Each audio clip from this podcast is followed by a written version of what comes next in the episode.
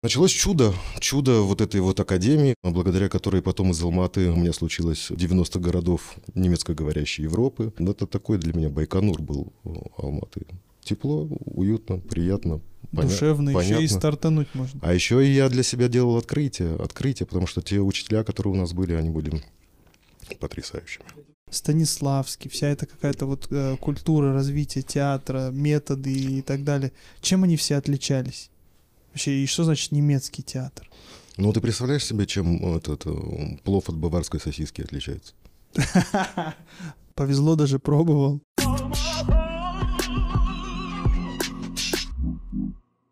Алмата — город талантливых людей. Как вот тебя притянуло сюда? Притянуло очень просто совсем. Я согрелся здесь.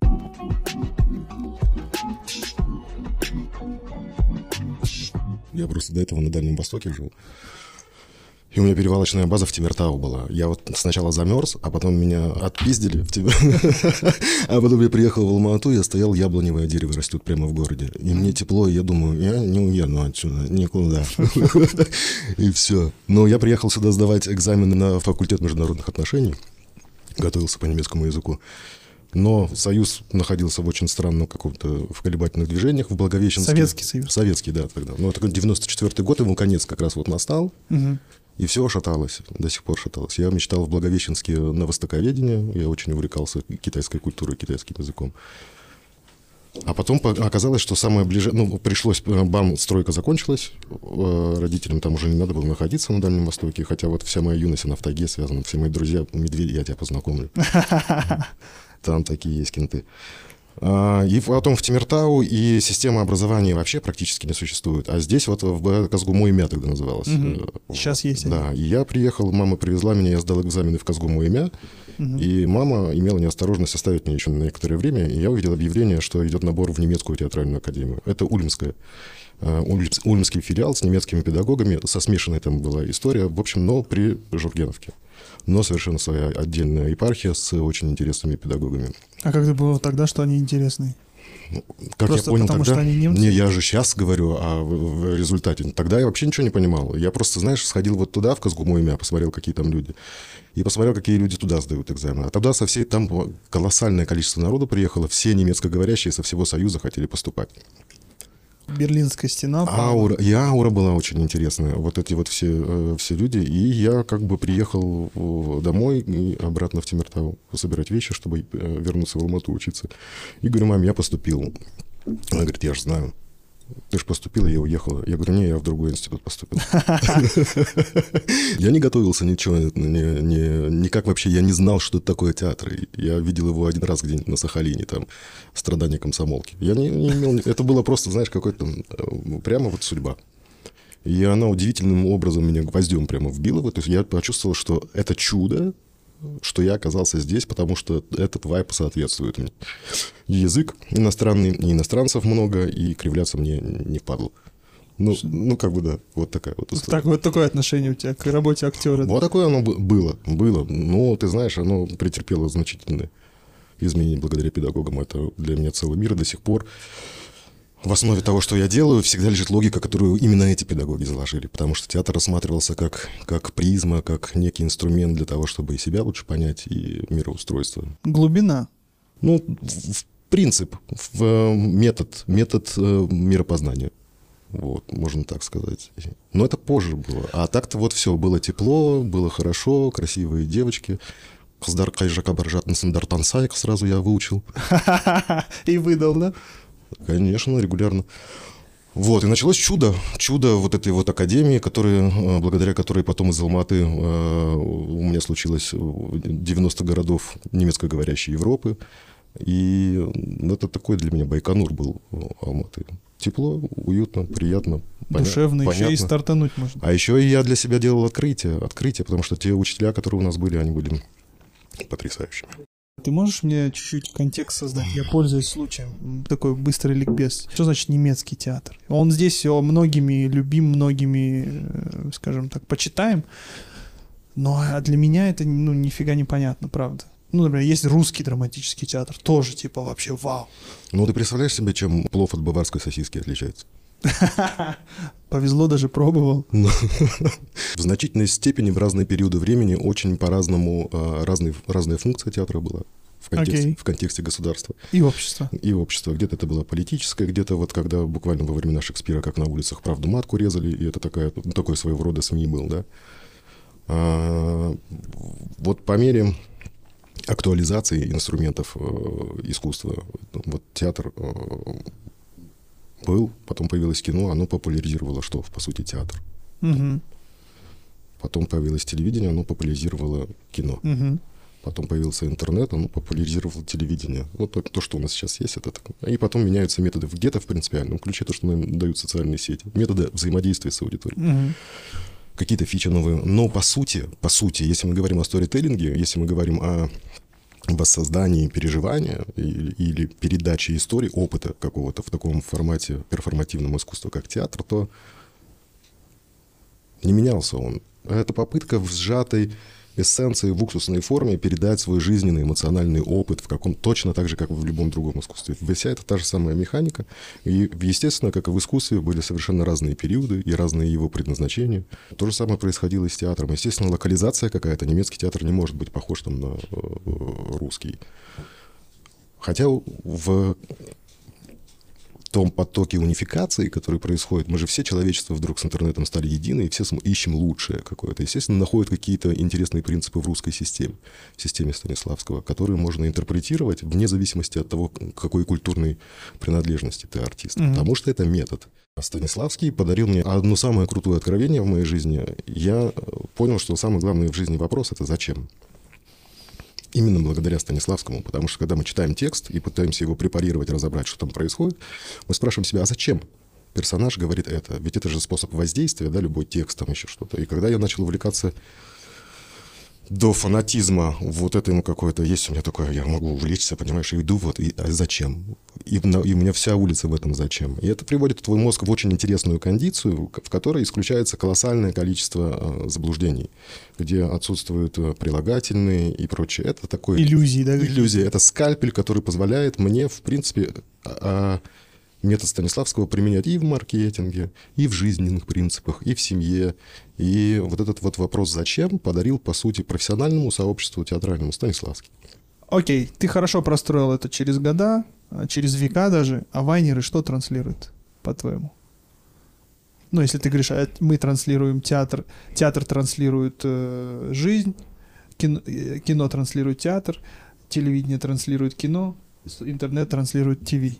Ну вот если вот так простроить это все, то вайнеры что транслируют?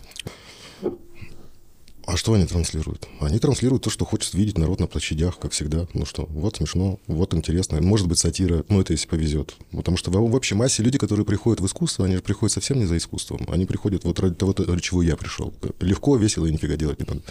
И дай бог, тебе дадут инструменты и дадут понимание того, что это, это ядерная бомба, потому что нам я, я, у всех по-разному это происходит, но я в своей жизни должен был проделать эксперименты для того, чтобы убедиться, что искусство и любое мое слово, что оно материально, что я способен менять ситуацию.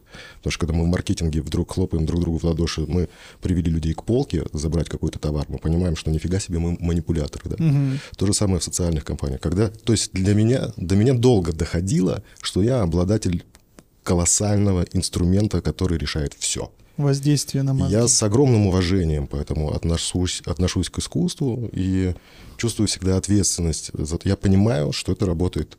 И я в силу своей карьеры понял, как это работает и как это можно применять. И это откровение, оно пришло ко мне поздно. И есть же люди, которые говорят, там, о, это, ну вот я в искусстве и в искусстве. А мне надо было понимать какие-то методы, мне надо было понимать какие-то принципы, разбираться в э, свойствах этого песка для того, чтобы восторгаться им. И это колоссальная сила, колоссальная, которую многие, у кого есть СМИ, которые стали общедоступны, недооценивают. Вот. Поэтому если мы говорим баннеров, ну что они транслируют? Ну, если повезет, все то же самое, что и Шекспир делал. А если не повезет, ну, как бы, если там ради славы денег и подписчиков, как-то, ну, на самом Нормально, деле, в в 90, культуре. в 90%, да. Ну, тоже там может, может быть талант случиться, и потом осознание какое-то. На мой взгляд, вайнеры — это ниш, такая, ну, низкий порог входа в искусство. Если ты пройдешь его и поймешь от, степень ответственности поймешь, как это работает, то ты куда-то еще найдешь еще какую-то свою норку вот в этом направлении воздействия на на Сознание. Да, да. Ну, слушай, с одной стороны, главное, чтобы не застрял человек. Вообще, в любой сфере главное, чтобы не застрял, да? Ну, тут что, мы сейчас жалеть, что ли, будем? Ну, сколько их застрявших? Не, не, не. Да, это застрявших — это отдельная история, да. А слушай, а с другой стороны, хотел бы отметить вайнеров. Они молодцы, они не рекламируют букмекерку там, ну, какие-то такие порочные вещи. Многие из них стали такими ярыми мусульманами. Ну, не знаю, не ярыми, но, короче, мусульманами, которые там... Я не в курсе, что там происходит. Можешь мне рассказать? Ну, вот вкратце, да там особо... В общем, молодцы, что букмекерку не рекламируют. Ну, то есть это говорит о том, что, наверное, многие из это них очень... осознали, осознали влияние.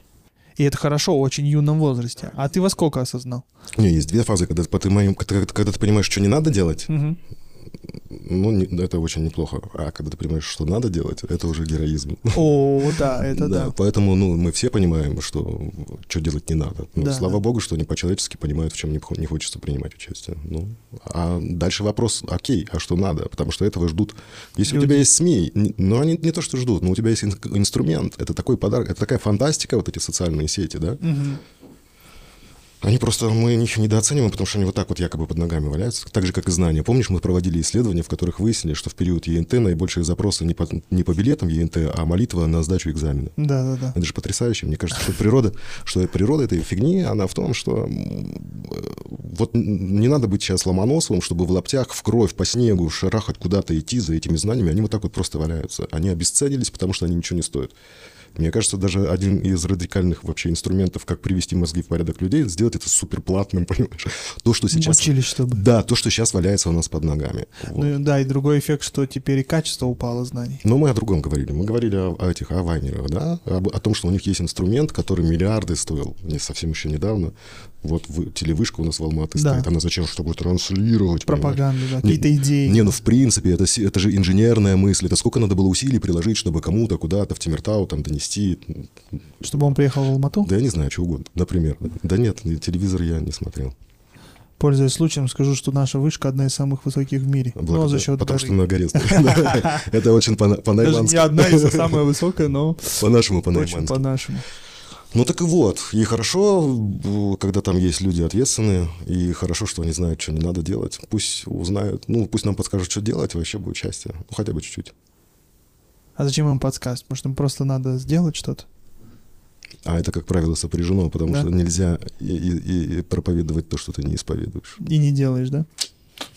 Вот такая жизнь сложная штука. Окей, вернемся к карьере. Ты приехал, перепоступил, начал учиться, что за движ?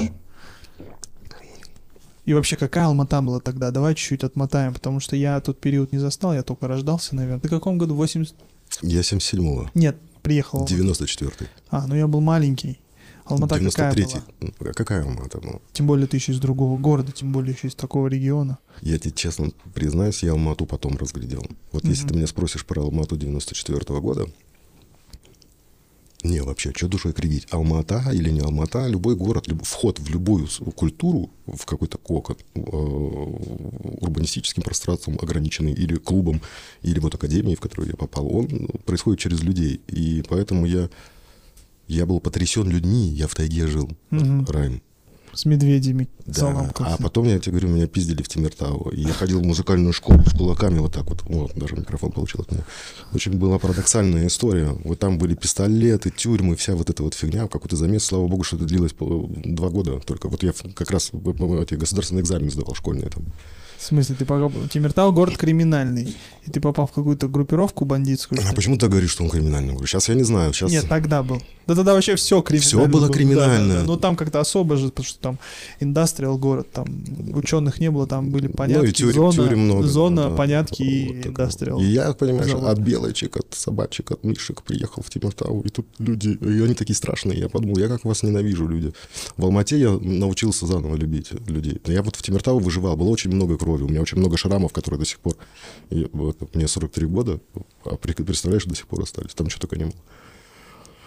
И в Алмате было хорошо, я говорю, я по-настоящему согрелся. Я встретил людей искусства, встретил очень глубоких людей. Педагог э, Арангазиева Дамиш Рахманкуловна, которая была в Академии по актерскому мастерству. Она ученица Марьи Иосифовны Кнебель. А Кнебель — прямая ученица Станиславского. Ого. Так что школа мне дошла вот через... От первоисточника Да, почти да. ты пил, да? Это как подняться на ледник, чуть-чуть спуститься и попить воды, а не из крана. И Виталий Константинович Шабельников, который был суперпсихологом. э, У него сейчас школа в, в России. В Москву переехал. Мощь людей, с которыми я встретился, она была сопоставима с эффектом вида вот этих гор этого города. И мне показалось все настолько огромным, Мгм. и я был абсолютно поражен, и вся подростковая вот эта вот шняга, типа сейчас надо бежать, тусовать, там еще что-то, и она у меня, от меня отвалилась, я просто смотрел им в рот, и я учился. Учился. И Алма-Ата для меня было... Библиотекой такой жизненной, да? Было то, что да, это какие-то, какой-то, какие-то пинцеты, какой-то механизм, который залез и начал извилины в моем мозге э, делать. Это был потрясающий культурный котел, потому что там были и немцы, и англичане, и, ну, ну, с которыми я напрямую контактировал. А мы же жили достаточно изолированно в Союзе. Ну, я там вот корейцев себя на Дальнем Востоке видел, бедных, измученных, несчастных. А так вообще, в принципе, ну вот все, что у нас в пределах СНГ, э, я знал. А э, немецкая театральная академия стала для меня возможностью узнать, а кто эти такие вот инопланетяне. Там. И это произвело на меня колоссальное впечатление, конечно. Но, как это ни парадоксально, самое мощное впечатление на меня произвела Арнгази Вадамеша Рахманкуловна, потому что она умела дать инструмент и это гораздо... Ну, это как в детстве у тебя игрушка какая-то, и ты офигеваешь от того, что она может. Мгм. То есть метод, метод.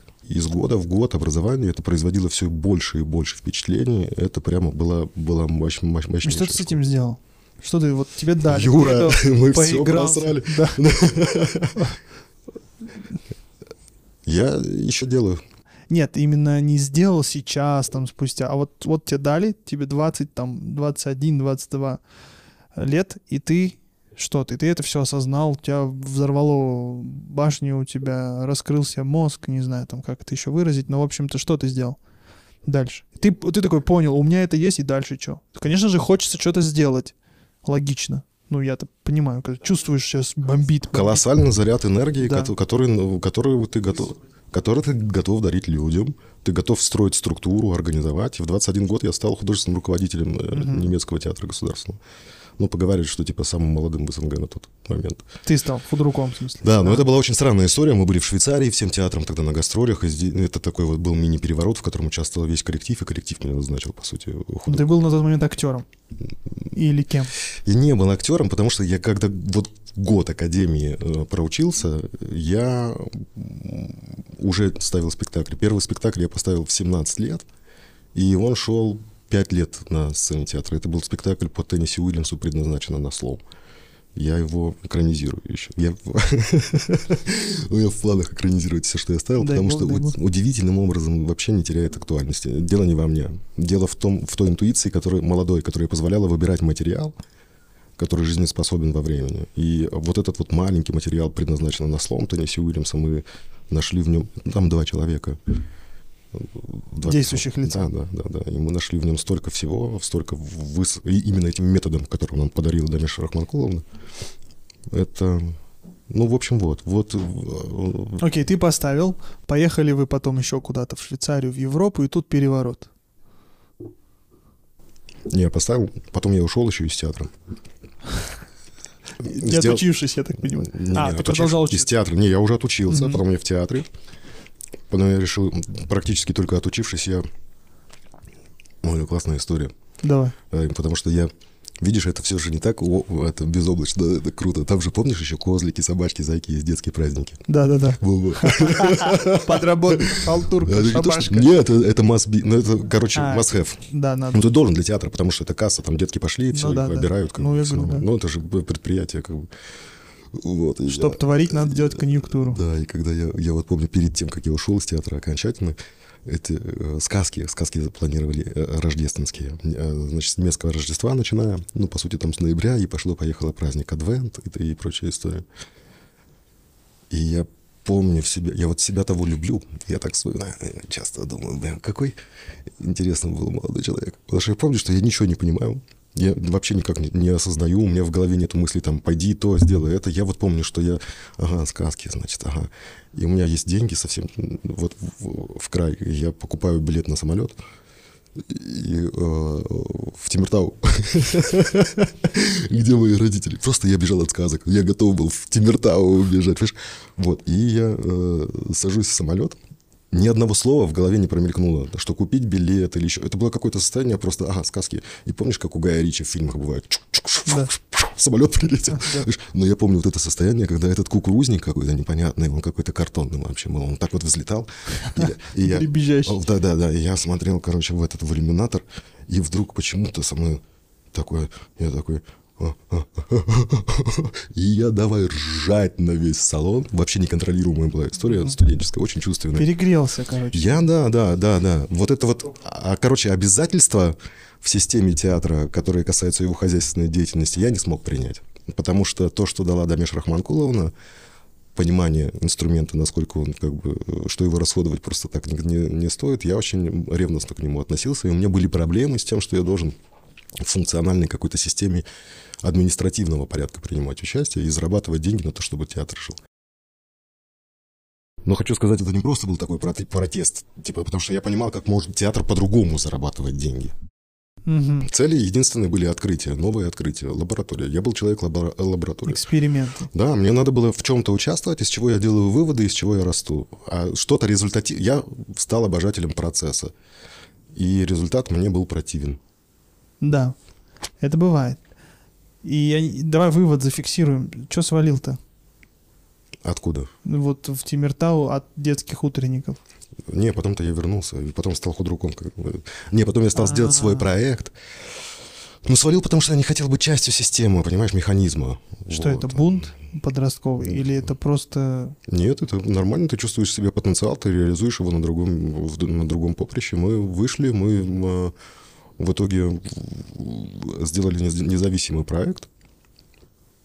Очень хорошо долбанули, взяли в аренду сцену Аузовского театра Мгм. и прокатали там сезон. И потом второй, и потом третий. И этот спектакль еще долго жил. И, Который ты поставил? Да, еще и в Мельбурне. И был, он да. детский. Нет, он не детский. А. Нет, крутится вертится он назывался. Можно сказать и детский, кстати. У меня все детское, Рэм. Вот эти... Меня всегда спрашивают, Витя, а что так наивно? Я говорю, ну так получилось. слушай, а в немецкий театр мне стало интересно, только немцы ходили в основном? Или вообще кто ходил? Контингент. Ну так, по ощущениям, по памяти. Какие немцы? Ну, или относящие себя к, к, к этой культуре. Есть объективная как бы, ситуация, которую может, о которой тебе Гёте-институт может рассказать, и все прочие там Причастные лица. причастные, да, но как бы нет.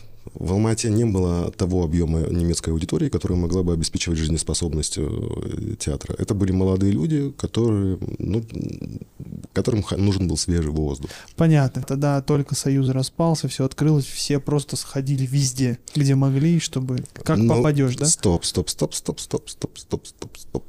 Ощущением потери, гибели системы вот это какой-то в моей жизни случился, когда мы должны были покинуть э, БАМ.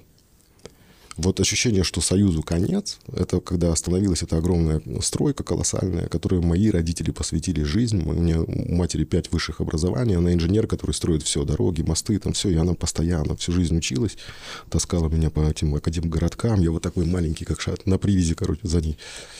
И они были романтики э, коммунизма. Я воспитан на Каверине. Вот в моих полушариях, с одной стороны, вот эта вот ко- коммунистическая пропаганда вся, а с другой стороны, писатели-фантасты. У нас библиотека фантастики была. Ну и вот такая вот история, Карл Маркс и этот... э, Господи, Брэдбери. нет. И Брэдбери тоже. В общем, э, с одной стороны, какие-то штуки, которые про экономику, про классовую борьбу, и с другой стороны, про какое-то будущее, в котором есть опасности и возможности. Посередине научные тусовки, А посередине академгородки. и три капитана Каверина там, и вот такая вот вся история. Я с детства меня учили, что единственный смысл человека быть полезным другим. Классно же. Конечно. И потом Я- раз я думаю, да. капиталистический строй. Я думаю, Все греби под себя, короче. Это проблема психо...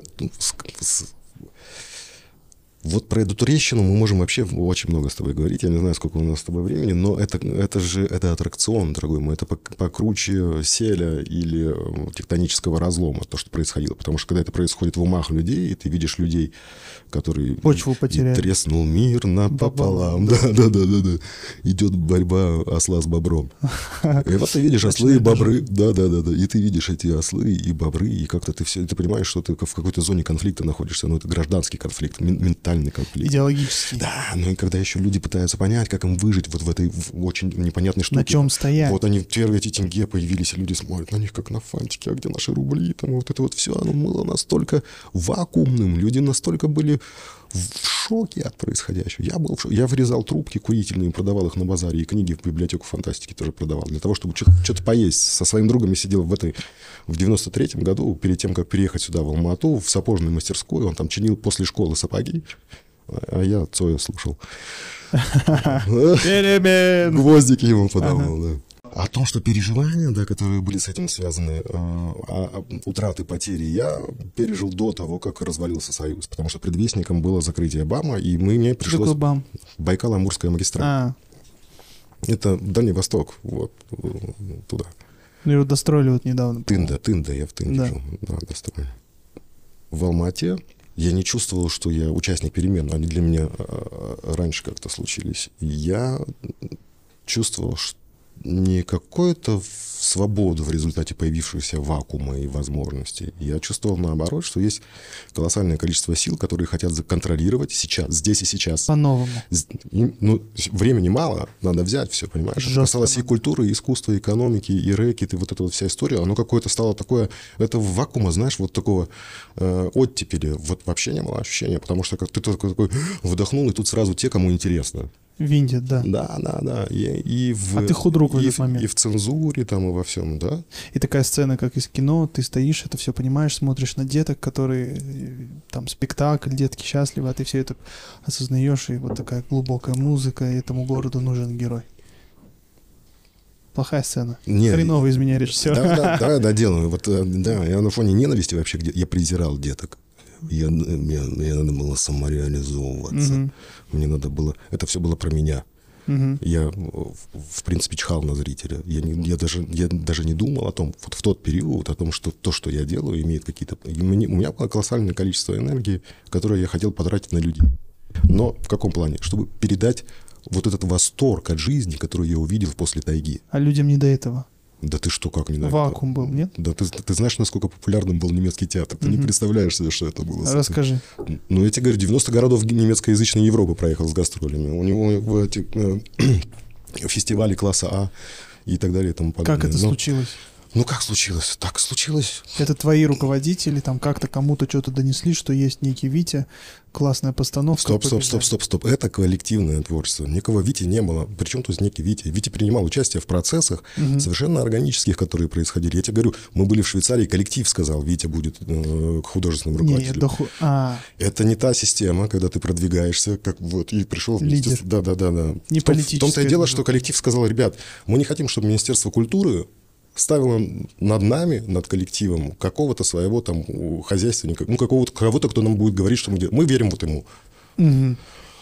Вот он будет, и это был прецедент для Казахстана, что Министерство культуры сказало, да, ладно, а у них выхода не было, потому что мы были швейцарском, в посольстве Казахстана в Швейцарии. Могли просто не вернуться. Нет, это была какая-то странная почти ленинская история в Шушинском там или где-то. Ну, такая вот, она какая-то, да. Переворот. Из, из, переворот из Швейцарии, очень странный, да. И с тех пор немецкому театру многое спускали. И началась, начался период экспериментов. В принципе, наверное, в этом мод была, что разрешили Немченко. Ну, пускай. Ты же фамилия такая. Да еще и бред сивой кобылы мне 21 год. Ну, 21 год, ну, ты да. можешь себе представить. Ну, это, ну, как бы, я руковожу людьми, которым по 50-60 лет, они смотрят на меня вот так вот думают, что это происходит? Это ТикТок какой-то, дичь, срань какая-то. Да-да-да, тиктокер пришел управлять в Акимат. И мне очень повезло. Потому что мы обнаружили вдруг, что в соседнем Узбекистане есть театр Ильхом. Это mm-hmm. частный театр, который поднимал другие вопросы, который был вне конъюнктуры и который как-то дышал, и зрители к нему ходили. И это была такая вот история успеха по факту успеха не когда ты идешь за успехом и за популярностью, а когда вопрос профессиональной э, репутации, гражданской позиции. И это было очень круто. И Ильхом нас заразил. И Марк Яковлевич нас заразил. Он Идеология, заразил, в смысле, заразил? Он заразил нас после вопроса вот «Зачем?», который я получил от Станиславского. Искать, да? Есть, э, Ильхом подарил ответ. И как он звучал? Чтобы изменить себя. Да, хорошая вещь. Потому что это есть начало изменения окружающего, окружающей экологии. И тогда этот инструмент, это жало вопроса «зачем?», оно направилось очень лично в нас, в коллектив. И мы всегда думали, а зачем мы этот спектакль, какая у нас репертуарная, что мы хотим сказать. И это так было важно осознанно это делать и иметь какую-то гражданскую позицию, честность. человеческую да, позицию. И поэтому у немецкого театра не было шансов быть непопулярным, потому что на фоне всех государственных структур, которые здесь были, при этом еще осторожности э, за границей немцы, Министерство культуры немножко так, ну, вопрос политический, мы позволяли себе очень много. Очень много. То есть, слушай, идеальное историческое окошко, и ты в него залетел. Так получилось. То есть, с одной стороны, давай резюмируем, с одной стороны был вакуум идеологии, потому что ушел Советский Союз и люди искали что-то новое. С другой стороны, а, политический вакуум или такой территориальная юрисдикция какая-то была. И с третьей стороны, тут ты со всеми движухами, не знаю, талантами и весь коллектив в том числе. Энергия, энергия. Энергия. Талант. Вот Какие это. таланты? Я же не знаю, что такое талант вообще. Энергия. Энергия. Но это Переменам была... или вообще просто энергия, а что с ней делать дальше, был вопрос. Люди принесли мне откровения, которые зарядили меня энергией, пониманием инструмента и желанием участвовать в э, строительстве нашего общего э, дома человеческого. И мне, меня очень сильно возбудила эта возможность, что я не просто так, что я могу быть полезным, это важно. Но, как я тебе говорил, что эта идеология еще с моей семьи, да, вот с их отношения к стране, в которой они живут, коммунистическая идеология. Вот, э, вот этот хвостик я из совка принес к вам сюда.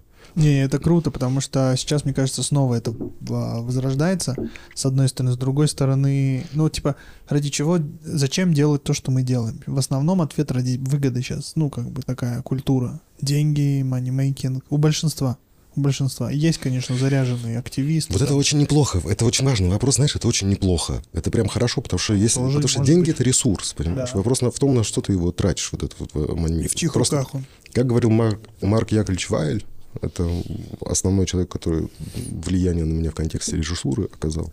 Право быть богатым нашим людям постсоветским пришло с приставкой «бесстыжие». Хорошо сказал. И это бесстыжие право быть богатым, оно вот такое вот про все съесть, да, потому что логичное и конструктивное отношение к деньгам, а это отношение к ресурсу. Это возможность сделать новые проекты. Это кирпичи построить еще один дом. Вот, а сейчас мы видим очень много людей, это не кончается тоже. Вот посмотрите в Инстаграме вот эту вот рекламу людей, которые там, вот э, опять ты говоришь про беттинг, конторы, про вот эти вот странные вот в крипто, вот это вот MLM, там вот эта вот вся история.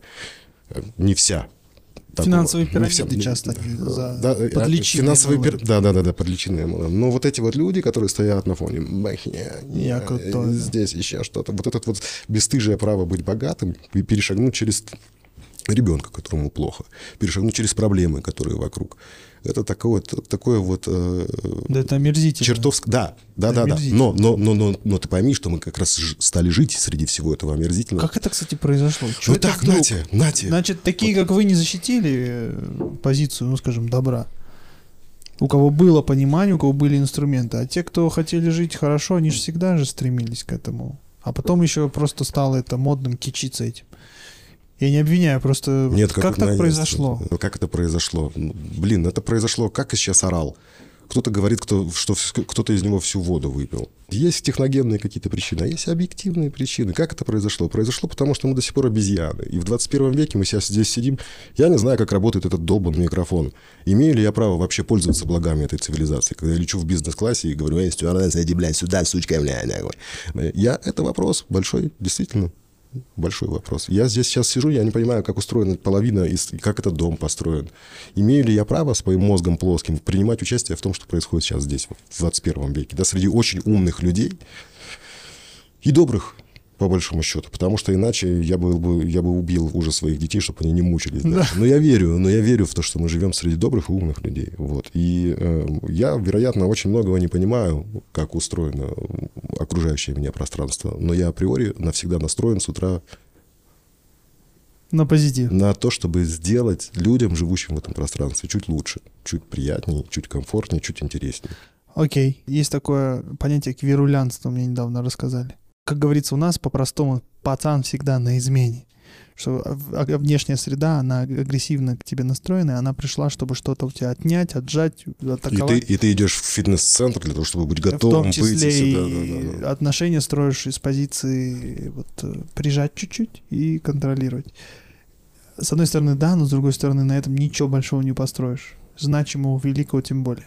Судьбы разные, люди настолько в жизни она разная. Ты знаешь, я такой везунчик. Я, Рай, мне так повезло, я девственник. Мне сейчас 43 года, и я до сих пор понимаю, что есть такие темные зоны человеческой деятельности. Слава Аллаху и всем богам, что меня это миновало. А когда я смотрю вообще свою жизнь, свою судьбу, как все происходило, это настолько колоссальный подарок судьбы. Да, да. И мне, мне все... Но это же не просто так, с другой стороны надо же что-то с этим было сделать, или просто подарок и подарок. Вот я смотрел одного умного я хочу, дядечку. Я хочу отдать долги. Я, если ты об этом, то да. Я, я как раз на это и настроен. Тебе это пришло бесплатно. Как ты это должен отдать? Кому-то помочь, не знаю, там, или что? Ты, как это выглядит? Повторюсь, мы занимаемся коммуникациями, мы занимаемся искусством. Пропагандой мы занимаемся. Вопрос, что мы пропагандируем? Хорошее, плохое, созидание или потребление и так далее, и так далее. Абсолютно правда. Зачем? Зачем? Да. А и подкаст. Главный вопрос зачем?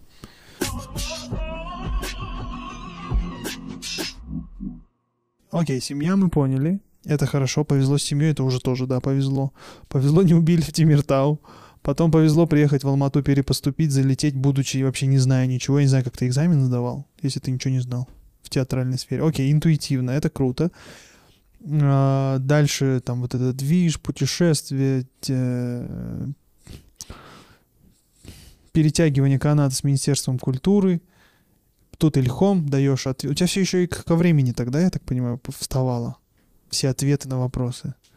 Потому что благодаря им ты стал двигаться дальше. Не по ты... ходу моего Мушельжас, да, по ходу моих этих... Э, Относительно тебя, Рубежей, понятно. рубежей, да. да. Мне кажется, блин, это прямо реально повезло. Потому что некоторые люди десятилетиями буксуют из-за страха поменять что-то в жизни или просто не, не понимают чувствуют что-то не так, ну а что, не знают, и поэтому живут по понятному проторенному пути, ходить там в офис или еще как-то работать. Есть даже случаи, когда преемственные владельцы бизнеса, их дети тоже, по, они не их, но они все равно продолжают, потому что деньги, какой-то груз ответственности, там еще тяжелее, чем если ты просто там ходишь в офис.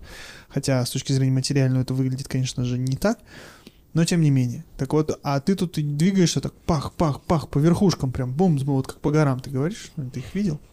Ты так раз, раз, раз. Это понятно. Зачем мы обсудили? Что дальше было? Ты попадаешь в Эльхом, тебе зачем отвечается вопрос. Давай больше про вот Марка Вайля. Я так понимаю, это какой-то великий человек был в плане своего глобального мышления или в плане вот от, некой ответственности, чувствований к, к земле, к людям, к обществу. Еще это в Ташкенте, это вообще очень интересно. И тебе, получается, Марк Вайль был таким апогеем своего рода того времени. Потому что после него Ильхом был, был смог выйти на новый уровень после него. Я не могу судить о том, что происходит в Ильхоме в силу... Ну, вот это, потеря Марка Вайля — это катастрофа. Для кого? Для человечества. Вот, об том и речь. Значит, масштабный да. человек. Ну, конечно, потому что... А в чем его масштаб? Сколько лет прошло? Пять лет прошло. Театр живет. Ну, это не так много. Джобс умер уже сколько? 10 лет, кстати, в этом году. Короче, масштаб, живет. масштаб твой измеряется тем временем, которое ты способен жить после своей смерти. И, ну вот. и, и то, что Марк Вайль масштаб... Еще масштаб измеряется влиянием, количеством людей, на которых он повлиял. И именно они продолжают его дело. Это только так и возможно. Ну, это ты, ты, мы говорим о, как раз о природе масштаба этого. Кого ты заразил, кому ты передал эту энергию, кому-то сообщил инструменты, и чем их больше, чем они заряженнее, тем больше масштаб. А он мог э, деньги зарабатывать много, и он от этого отказался, грубо говоря? Раим, вот эти совсем два разных мира. Людей, которые живут, чтобы зарабатывать деньги, и людей, которым деньги приходят только потому, что они живут. Они, это, это, я не понимаю, как это обсуждать, да. Потому что Марку было срать, есть деньги или нет. Ну, Жена, дети были? Конечно, и деньги были, но никогда о них не думал. Потому что когда ты приносишь пользу людям, люди тебе чем-то отвечают, какой-то энергией, в виде денег или, или цветов, или аплодисментов, или чем, чем, чем ты принимаешь, виза, мастер-карт, цветы, аплодисменты или еще что-то. понимаешь? Рядом с Марком были люди, которые занимались экономической стороной вопроса. Но они понимали, что они занимаются этим для того, чтобы участвовать в чем-то большем. Ну и точно это не вопрос заработка. Ну это же бред как бы. Скажи, а вот для тех, кто не знает, что такое театр Ильхом, или слышал, но не знает глубины, давай вот как-то выстроим контекст или что-то вот поймем, за, за что Ильхом такой крутой. У меня жена просто в восторге от него, хотя я... Начнем с того, что это первый частный театр в в Советском Союзе, который стал частным театром еще во времена Советского Союза. Да? Вот когда вот первые возможности какого-то а- а- автономного существования в виде кооперативов и вообще вот такой вот модели. После 80-х. Что-то такое, да. Первые люди, которые сказали, что мы хотим заниматься театральным искусством вне э, вертикали э, Минкульта. То есть цензуры у Во них всем не Союзе. было. Во всем Союзе. То Ну как пофиг. не было? Ну, была, но... Это люди, которые фактически сказали, мы пойдем бороться с цензурой. Вот потому вот, что да, в смысле, для них цензура. мы, да, мы существовала. пойдем высказываться. Существовало, И они ее бомбили. и они работали над этим, да. Но То есть это, люди смелые. Это, это не было приоритетом. Мне тяжело сейчас говорить про Ильхом Райм. Я- я- я- что я могу рассказать? Я хочу сказать, что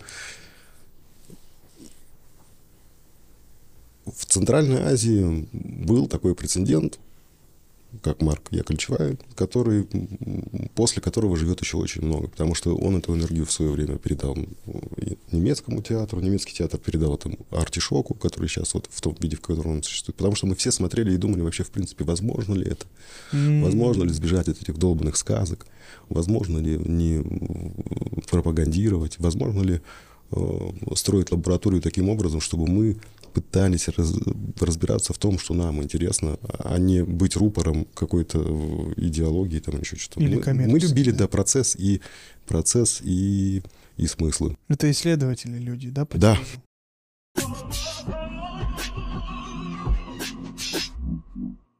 В немецком театре запретили порядка пяти спектаклей, которые происходили в период моего художественного руководства театром. Кто запретил? Минкульт? Да.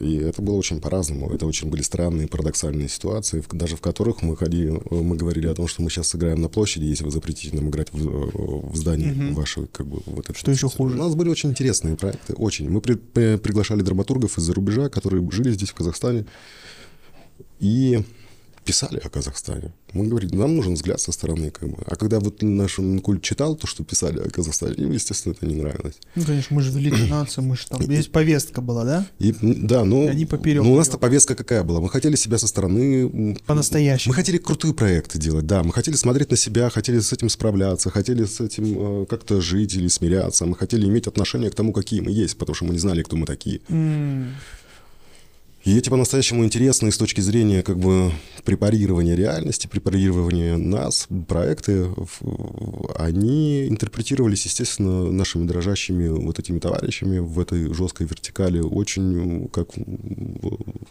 наглые выходки.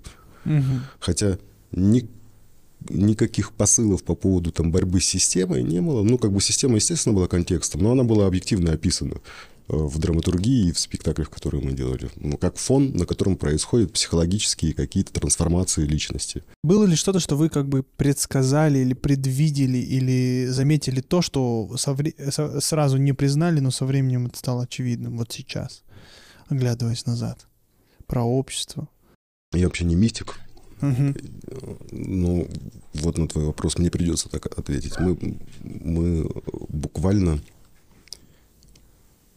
предчувствовали какие-то страшные события. Например, когда с э, финансовым центром в Америке случилась вот эта вот история с улетом самолетов, мы за какие-то, за полгода, по-моему, поставили антивоенный спектакль. Потому что какой-то вот Нагнетение. Зна- не знаешь, дружище, да, потому что это какая-то связь, все-таки все есть какая-то пуповина. Если ты органич- органично существуешь в этом с людьми, с людьми, которые, слава богу, не враги, с которыми ты можешь сотворчествовать и рассказывать о том, а я, мне кажется, что ну, вот это, это какой-то, с одной стороны, шаманизм, да, ну вот про предчувствие, понимаешь? Потому что ну, как бы мы не, не писатели-фантасты, мы были совершенно живым организмом, который чувствовал, что происходит, и, и как-то пытался сигнализировать, как землетрясение сигнализирует животные. Бывает такое, что вот живешь все хорошо, объективно, и чувствуется какая-то вот нездоровая фигня, тревога, бах, какое-то событие, да? Вот ты прямо точно и просто описал, да. Потому что мне кажется, я верю, что вообще вся Земля и все люди, кто живут, это как единый организм. Просто кому-то дано это чувствовать, кому-то не дано. Кому-то дано чувствовать и выражать, а кому-то просто дано чувствовать, а кому-то не дано вообще ничего.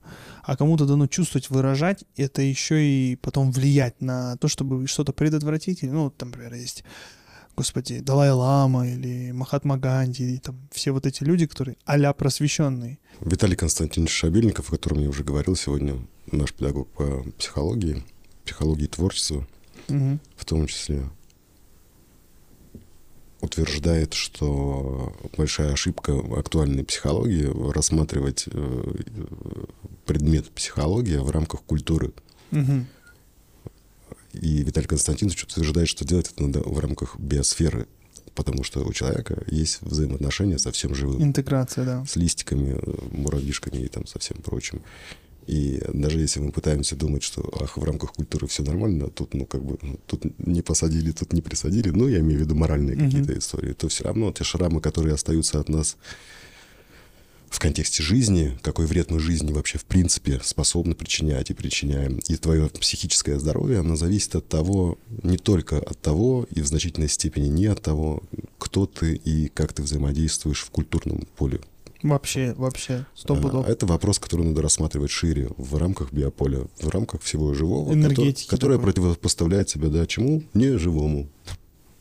То есть, типа, энергия никуда не девается, в любом случае, любой негатив, тебя подрезали, там, на машине, там, кто-то проорался, или ты проорался, и ты эту энергию высвободил, она потом на несколько людей и где-то обратно тебе прилетела. Это самый простой пример, но есть, когда копится... Это пример в рамках культуры, да. А есть, я тебе говорю, если ты посмотришь в рамках биосферы и посмотришь, сколько раз ты вступаешь в отношения с муравьями, которых ты задавил, по ходу сюда и со всем прочим живым, то ты поймешь, что это такая штука, которую, которая сказывается на твоем мироощущении, восприятии, твоем месте в этом мире.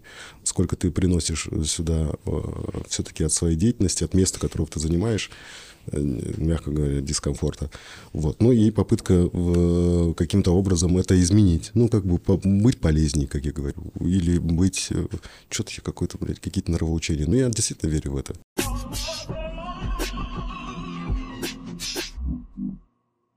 Хорошо, вот театр. Дальше что?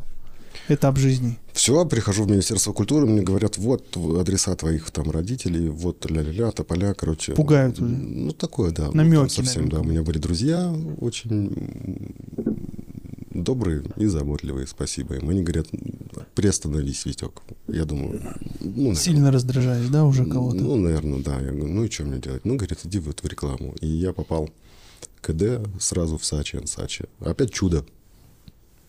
Сачи, Сачи тогда был. Ну давай, расскажи ты. Ну в смысле тогда был. Это глобальный бренд, масштабный. Ну, тогда в Казахстане, давай начнем так проще, локализованно. Ну ты же понимаешь, откуда все началось. Как бы он в Казахстане опять пошел из этой лондонской энергии. Сачи, mm-hmm. Сачи были очень крутыми чуваками, которые занимались в первую очередь... Они кто, братья? Политтехнологиями, да. Да, в Британии. Вот, они участвовали к, там, к приведению Маргарет Тэтчер ко власти, что было радикальным совсем э, феминистическим таким и всякого рода... Э, Для Британии особенно. Что Сачи и Сачи были как раз теми чуваками, которые поняли, что искусство — это колоссальный инструмент воздействия. И они поняли, что этот инструмент может существовать в коммерческом, политическом, пропагандистском поле и в совершенно другом общечеловеческом. Вот эти вот три штуки, да, искусство, дизайн, ну, э, эти люди очень круто понимали. Поэтому есть Сачи Gallery, поэтому есть глобальные компании э, рекламные и социальные, у них очень интересные есть политические компании. То есть это люди, которые поняли, что слово «не воробей», и... Даст пиздюлей. Да. И это было интересно. Это было новое открытие. Я как бы пошел залечь на дно и думаю, ладно, сейчас я перекантуюсь, сейчас отдышусь. И тут я начал понимать, что действительно... Еще за это много бабла платят. Это потом. А что есть реально, что есть фактические инструменты, которые ты можешь брать и понимать, как ты воздействуешь на аудиторию, of voice, и вот эта вот вся история Профессиональные, понятно. Которая, в принципе, как в зоопарке разбирает всех. Ну, давайте молча понаблюдаем за, те, за, за аудиторией 8-13 лет и поймем, что на изменении, на фоне изменений гормонального вот, вот этого фона происходит с ним. И все. И когда ты препарируешь людей, как в зоопарке, очень цинично, а что происходит в маркетинговых агентствах, так, так. Я сейчас... Вот... Рекламщики циничные люди, да? О, это... Конченые вообще? Вообще... Почему Мне кажется, конченые. А почему конченые-то? Ну, это опять циничные. как, как, что ты можешь... Это, а доктор, что он должен страдать, когда он тебе печень вырезает? Ну, типа, нет. Ну вот, и так вы же рекламщик. У него есть задача. Что он должен...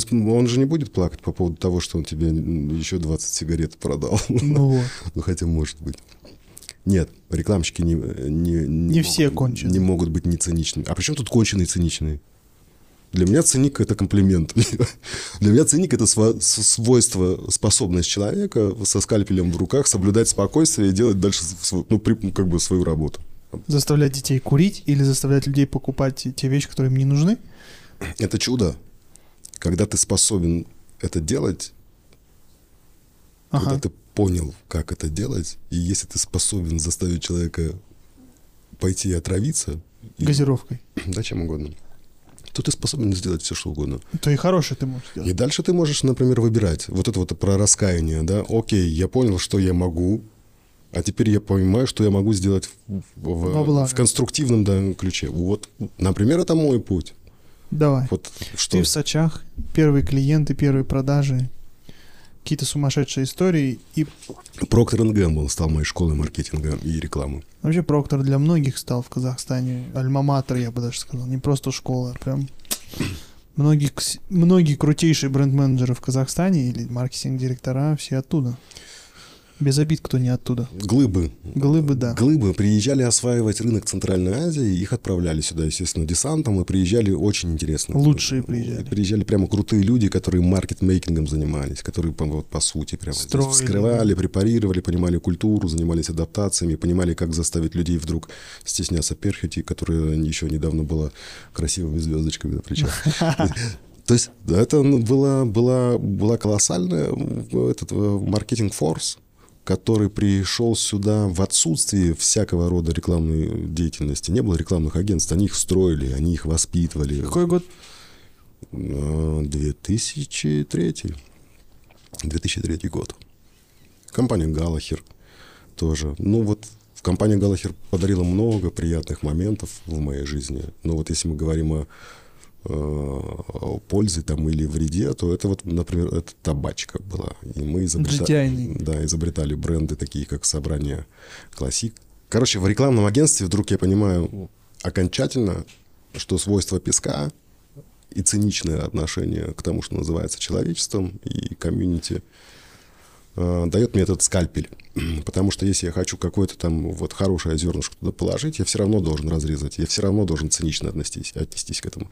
Потому почву, что, почву. Да, когда я на тебя воздействую, понимаешь, мы, мы, это же все равно ролевая игра. Ты понимаешь, mm-hmm. я же на тебя как-то воздействую каким-то mm-hmm. образом. Это уже цинизм какой-то, потому что есть действие. Я зачем-то это делаю. Например, в данный момент я пытаюсь реализовать свой авторитет через вот тон, который там mm-hmm. я, я тебе типа рассказываю сейчас, как все правильно. Ну, есть подсознательная такая история. От нее никуда не денешься, это естество человеческое. И каждый раз мы а, а именно какое-то действие а, оказываем. Так вот, в рекламе я учился цинизму, я учился понимать, кто этот человек, как я могу на него воздействовать, чтобы добиться от него определенных результатов. Пойти проголосовать, пойти купить, пойти, купить, пойти произвести какой-то поступок, сделать и так далее и тому подобное. И именно в рекламе я офигел от статистики до начала рекламной кампании и после. И вот я сижу поднакативший и такой думаю, Вить, ну ты как бы участвуешь в, в процессе, в фактуре, в струе, которая ну, которые вопросы совести должны быть применимы, потому что это эффективные инструменты. Ты помнишь, что Эйнштейн как переживал по поводу да. ядерной. Ну, вот такая же история. И это повторюсь, очень странный вот этот путь для, для меня был, но и очень важный. С одной стороны, конечно, очень примитивный, я должен в этом признаться. Что я офигевал от того, что мы способны менять мир.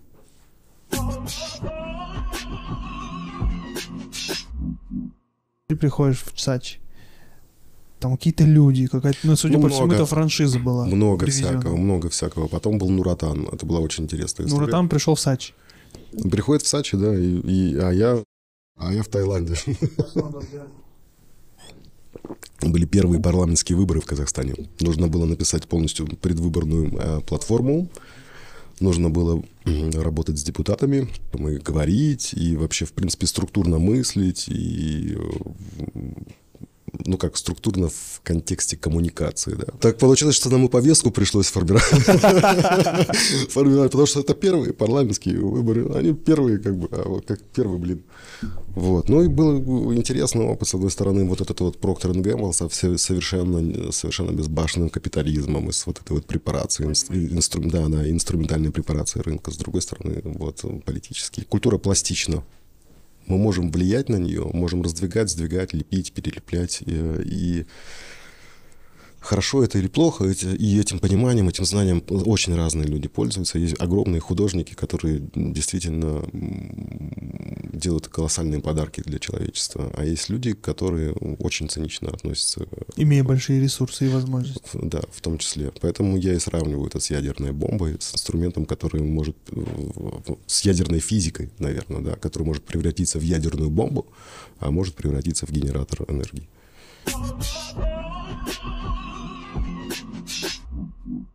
Что вы продали в США и Канаду? Компанию саму, кейс. Head Быстро, and коротко. Shoulders. Head and Shoulders. Окей, в чем был кейс? Не знаю, инсайт, креативная идея. Это была простая штука. Сделайте нам, пожалуйста, зимнюю компанию. Окей. Но вы не имеете права снимать волосы. Все, что касалось технологичной истории, в которой нужны были э, съемочные технологии, организация вот этого продакшн-процесса, они говорят, ребят, вы этого не можете. А никто Почему? не мог. Да, никто не мог. Не было студии. Там есть настолько мощные технические требования, например, как, в каким должен быть павильон для съемок и так далее и тому подобное. Есть Здесь стандарты. ремарка, что в 40, 1949 году только эра телевидения возрождалась, Procter Gamble открыли собственный продакшн. Это есть в книге «165 лет к успеху». То есть они настолько продвинуты в продакшне и в бренд-менеджменте, хотя в основном знают про бренд-менеджмент, но в продакшне тоже. Окей. Они генерили форматы, целые форматы, которые, жанры, по сути. Мыльная, опера, сериал. В том Это числе. создал Procter Gamble. Потом тестимо- тестимониалс, который, а потом в, МММ очень Да. талантливо реализовался. Вот этот ролик, представь, елочки Мгм. зимние, белые, припорошенные. Камера паномир- вдоль леса э, зимнего. Сыпет снег. Все это вот белое, да, все такое зимнее, белое. И вдруг стоит одна совершенно зеленая елка, на которой вместо игрушек Head and Shoulders висит. Все, Head and Shoulders. Без перхоти 100%, насколько я понимаю. Все. Гениально. И вся эта зимняя компания, которую... Да, это очень Люди про- поняли этот образ? Но если купили США и Канаду, наверное, наверное, поняли, наверное, Нет, сработало. а именно наши люди, продажи, что там потом было с продажами? Я по нашим не знаю. Я по этому кейсу, по компании только знаю, что мы ее продали. А я Потому что тогда- такие кейсы, они только в- такая тонкая реклама, Дорогой она мой, такая да. в Европе. Но в тот период своего реклам, своей рекламной деятельности я вообще не думал о кейсах. Я вообще не думал о том... Тебе надо было решить задачу. Да, да, да.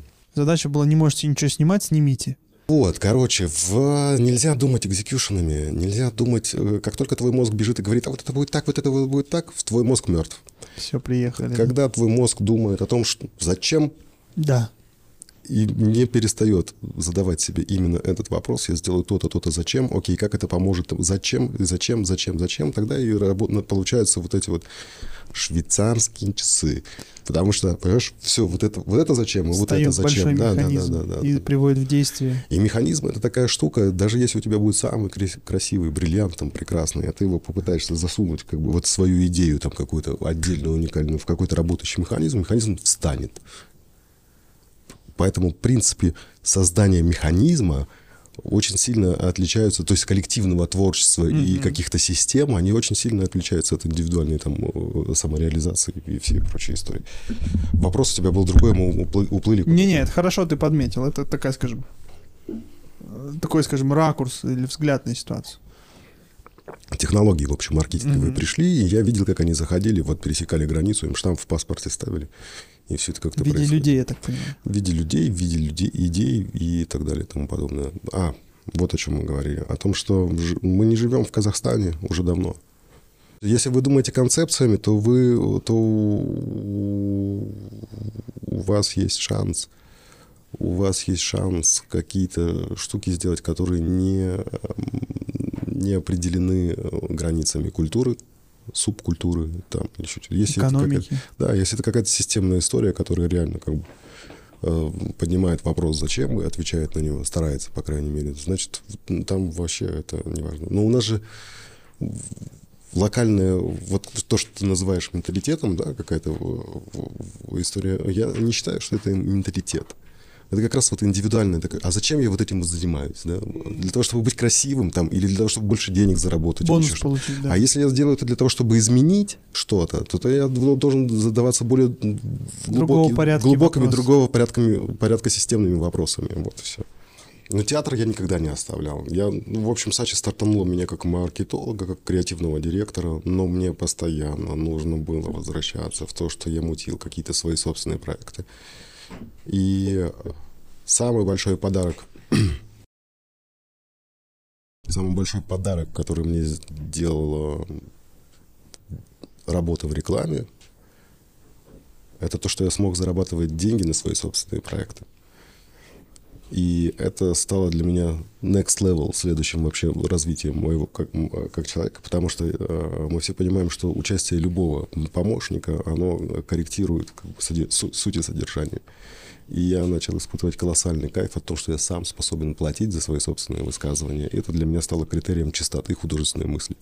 Ну и какая-то свобода, да, появилась, что тебе не надо ни перед кем согласовывать и отчитываться. Именно. И, эти, и это обстоятельство, оно было моим новым мышельжасом, вот этим ментальным, понимаешь. И, естественно, театр — это служба. В нем невозможно было бы заработать средства, которые типа, позволяют собственные проекты реализовывать. Мы бегали по спонсорам, что-то там выпрашивали постоянно, какая-то история. Но когда я понял, что большую часть средств я могу сам отдавать на то, во что я верю, это принесло мне колоссальное удовлетворение, и это было новым откровением в моей жизни. А сколько, если на вскидку прикинуть, ты можешь подумать, ты денег потратил из заработанных на то, чтобы сделать свои проекты, которые вообще никогда бы не окупились и по факту не окупились? Не знаю. Ну, на скидку. Подумай. Я это к тому, что мы живем в парадигме, что надо зарабатывать, чтобы просто зарабатывать, чтобы купить тачку. Там, ну, то, что ты говорил, э, быть богатым и этого не стыдиться, и наоборот, кичиться этим.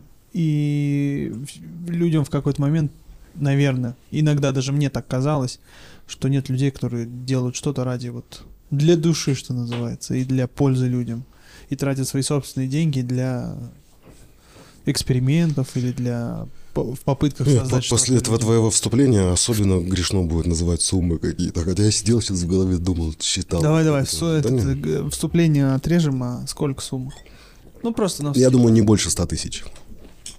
А... Так мало зарабатывал, что ли? Долларов мы имеем в виду. Да, долларов. По-разному еще и курсу, это понятное дело, но тем не менее. Но всегда были еще друзья, были всегда кто-то, кто вкупался, всегда был фандрайзинг еще какой-то. Mm-hmm. Поэтому... Еще сколько ты поднимал? Да, да. Ну как поднимал? В смысле, приносил для того, чтобы Участвуй. проект реализовался. Это никогда не, не прибыльные проекты. Да понятно. Ну и вот мне кажется, что сейчас э, большинство, кто будет слушать подкасты и смотреть подкасты, они такие, типа, как можно было свои деньги взять и вот куда-то да бог с ним, они даже вообще не знали, что так можно. И тут это кто-то как... берет и вкладывает. Это наркотик, который я рекомендую вам попробовать, и он не сравнится ни с чем вообще. Возьмите и потратьте деньги на себя, на свое высказывание, на, свое, на свой эксперимент, и тогда вы почувствуете себя вот в какой-то точке сборки, наверное. Если она еще получится, если он еще получится, этот эксперимент. Это второй, ну, третий вопрос вообще.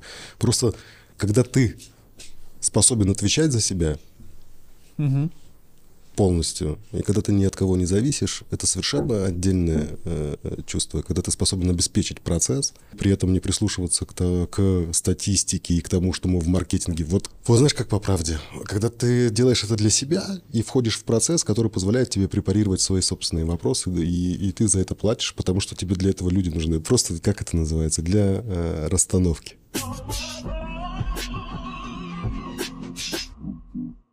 Мне еще интересно про театр, который ты онлайн делаешь. Драмком. Этот проект до сих пор живой. А, ну, это вот тоже интересно. Вот видишь, это то подтверждение того, что ты почувствовал что-то, что будет пять лет назад.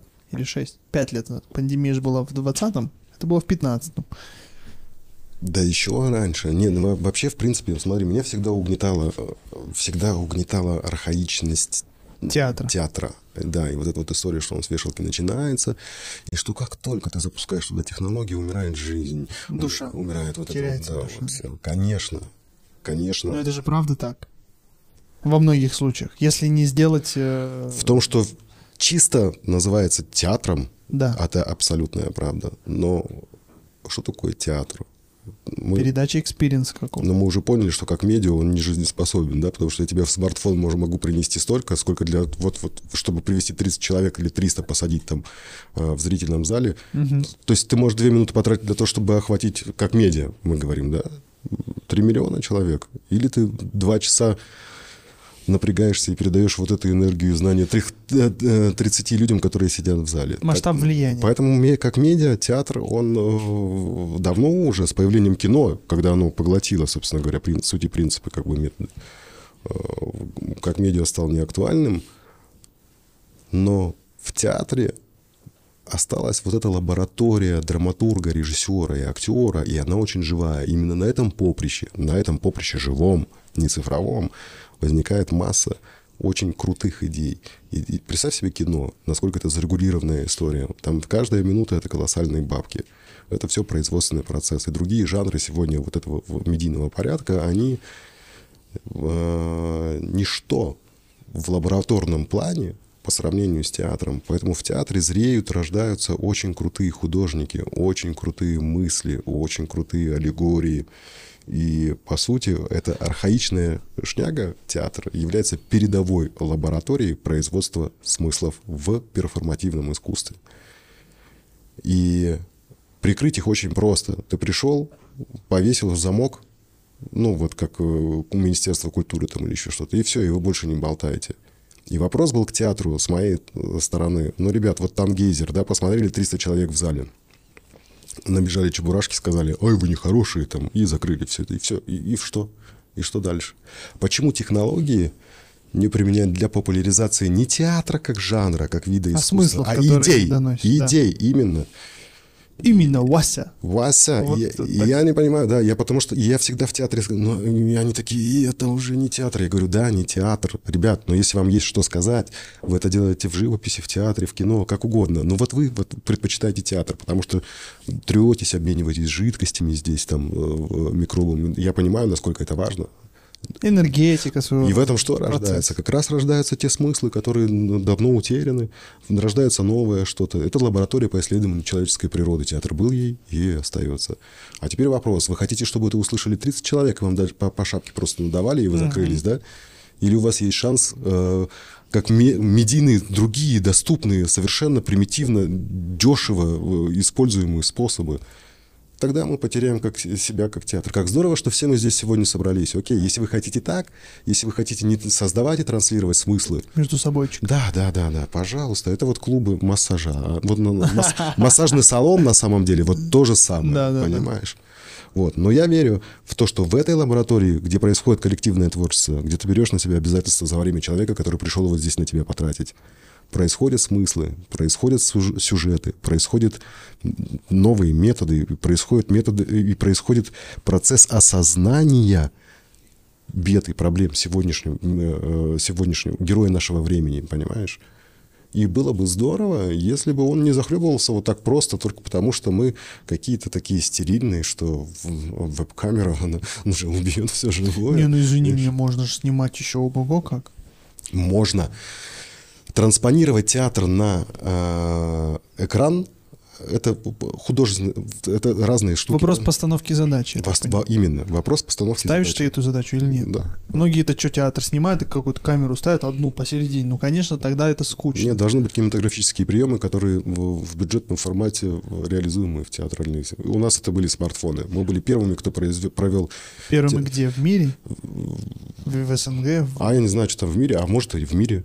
Что вы сделали? Мы провели прямую трансляцию в спектакле с, со, со смартфона. который был, ходил, у нас партитура была расписана у актрис, какой где, какой кадр, они выполняли роль оператора, актрис, коммуникаторов, то есть это было... То есть ты мог как бы как зритель пережить со стороны актера, да? На который передается просто смартфон. Ну, просто вот, вот ты смотришь А. вечеринку что-то, застолье, понимаешь? И у них Прикольно. есть смартфон. Смотри, чувак, там и так далее. Но все, как двигался этот смартфон, смартфон с точки зрения кадра, Все было прописано, профессионально, это была партитура. партитура. И благодаря э, Ольге Каплиной, потрясающему журналисту, которая сейчас уже в Германии, не знаю, к счастью, к сожалению, что он говорит. Оля, хорошо, что ты есть вообще в принципе.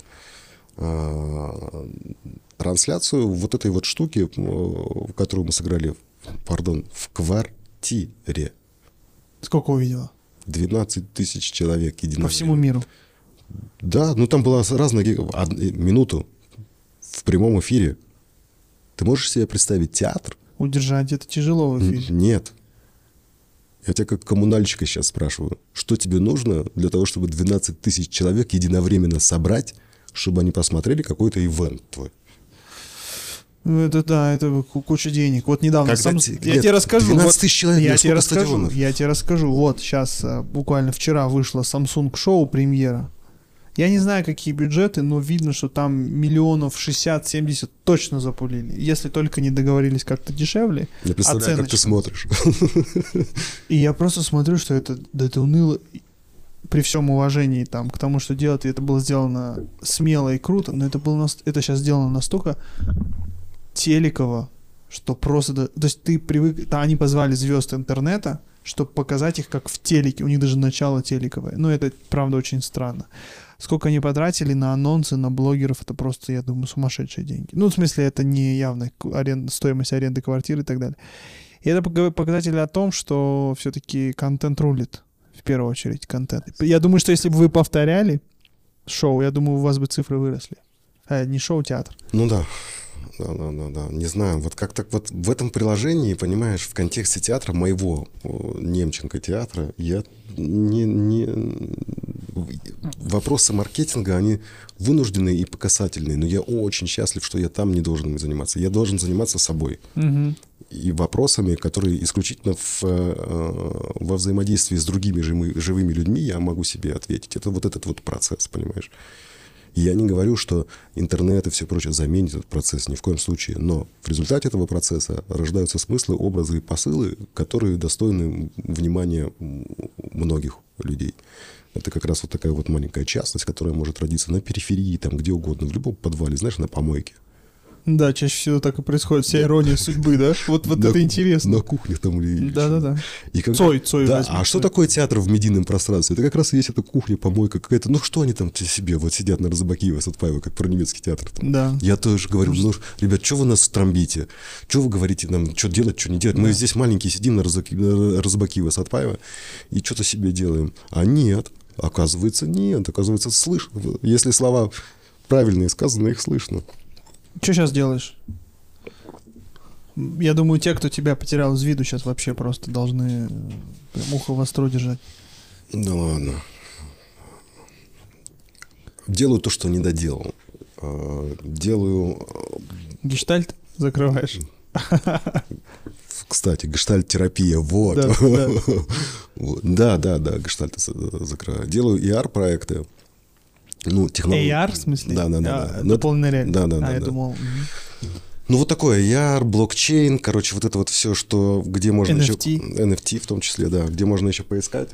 Я как в джунглях у тебя здесь, Райм. Я постоянно как это... Как, Адам- Алматы, как- город Сад. как- Давай начнем с этого. Как Адам в раю. Где здесь я? Алматы, город Сад. Да, да. Ну, в общем, делаю что? Пытаюсь не отставать от э, технологий и применить их к старому, доброму солнышку любви и смыслу. Вот. И чё, как Круто. получается? Очень круто. Очень Органично?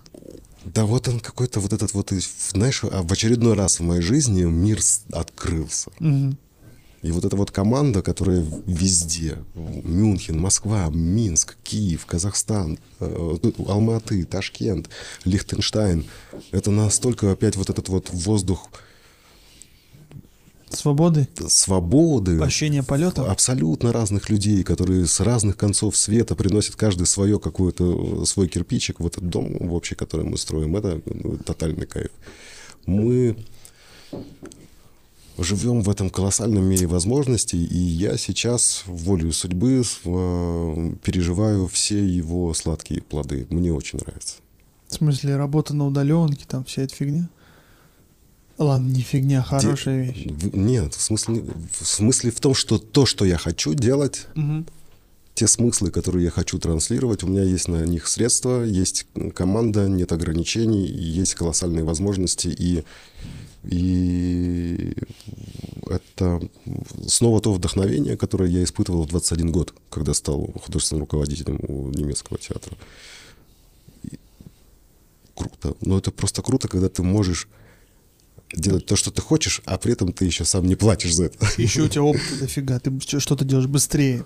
Ну, как бы, не, не... Опыт часто мешает. часто мешает Да. То есть Я, смотрю, я очень сильно доверяю молодым людям. молодых людей в команде, вот в проектах, которые сейчас есть очень много. Я на них так вот смотрю. Очень интересно. Это очень непопулярная позиция молодым доверять. У нас же конфликт все время отцов и детей. Отцы нам говорят, ты не сделаешь, я все знаю, ты слушай батю. Ну, неважно там. А молодые нет, и вот это вот постоянно. Это и выражается как в семье, в семьях, так и в... Это все потом распространяется и на какие-то сферы бизнеса или сферы корпорати- корпоративного управления, или тем более политического управления, аппаратного. И поэтому у нас так много стариков в- в парламентах, везде, в общем, в системе, и все пытаются сделать обновление, но обновление, мне кажется, с другого начинается. Вот ты что думаешь по этому поводу? Конфликт отцов и детей. Ну ты даже не конфликтуешь с молодыми. Я предлагаю всем отцам уничтожить всех детей. Конфликт будет исчерпан. Да, Оп- понятно, опыт, опыт. Ты понимаешь, что это абсурдная постановка вопроса? Это как инь и янь, или как жизнь и смерть. Ребят, есть молодые люди, они, Им друг- надо дать. они другие. Да, можете дать, а может вы ничего и не способны Они дать, но они возможно. есть. Да. И они потребляют контент в определенных форматах, в, определенных степенях, в определенном отношении к этой реальности, потому что они уже в другой реальности, только потому что они во времени в другом существуют. Это при- надо принимать как объективную штуку, и любой, любой, Да, а, любой. возраст всегда учится у более... Я отец трех детей. Да. Я тебе так скажу, что это гарантированно 50 на 50. Я учусь у них и, и по возможности передаю им свой вот опыт и знания. Но- Но, учусь в равной степени, в рав- потому что они уже живут в другом времени, в другой культуре, Чувствуют в другом, по-другому, совсем- понятно. видят по-другому, потребляют информацию. Я тебе больше скажу, то, что для отцов было страданием что-то сделать для своих детей, достичь, для детей это вообще норма. Короче, вопрос отцов и детей это вопрос опять он какого-то из, из, из в мире животных, как бы. Но если мы животные, да, мы можем тут «Э, это мой трон, я тут это. А в остальном и целом, если ты смотришь в будущее, то ты точно смотришь на детей и думаешь, что им надо. И, ду- и И уважаешь их и позицию. уважаешь И их даже позицию. исследуешь. И Да, абсолютно- но это же не популярная позиция. не знаю. Отсюда столько проблем. Я пофиг. Я, значит, популярными вопросами вообще Да вопросами понятно, популярности но никогда не расскажи, занимался. Что, да понятно. Расскажи, что ты от этого получаешь, дабы если кто-то смотрит, он все-таки услышит альтернативную позицию и скажет, окей, я попробую. Да я живу дальше. А если вы художник, то, ребят, вы можете идти опять на бересте, короче, скри- в, лес- в лесу, скрепсти там и писать, и пусть вас, Или наскальные рисунки. пусть вас медведи текст. прочитают, да. А если нет, то вы в Артандере свое сообщение рекламное оста- оставляете. Или В ТикТоке. я не знаю, да, если вы хотите говорить с молодыми людьми, вы разговариваете там, где разговаривают молодые люди, правильно? И так, как они разговаривают. Именно. Ну, а что еще можно сделать? Я, я, я что вижу в бизнесе, например? А, есть некий генеральный директор или какой-нибудь там президент компании какой-нибудь крупной, и вся бренд-команда пытается продать продукт для молодежи, но при этом согласовывает это все этот президент. Это же странно, но объективно. Ну как он своими мозгами... Ну, я предлагаю не страдать по этому поводу. Это везде... Нет, а я хочу пострадать. Ну, страдай, ладно. Я пошел до такого. Нет, это правда. Но это, это очень странно. Это противоречит всем законам логики и смыслов. Да, ровно так же, как люди нанимают других для того, чтобы говорить им, что делать. А ведь Джобс сказал, я не нанимаю людей, которым я буду говорить, что им делать. Ой, это очень сложно. Мы живем в этом парадоксальном действительно мире, в котором, в, в котором все, вот ты можешь сколько хочешь бед называть, да, вот этих вот противоречий. Я просто предпочитаю не страдать по этому поводу, а воспринимать это как объективную фигню. Вот здесь болото, кого-то оно может затянуть, а кто-то может сказать, о, нифига, я поплыл, короче. Погоди, я не то чтобы страдаю, я пытаюсь найти ответ, что с этим не так, и как с этим жить. И как Надо уважать детей, надо уважать тех, кто тебя закопает. И, и, глуп, и глупо этого не делать. Ну да, да, да. Есть мой дом, есть мой центр земли, Алмата.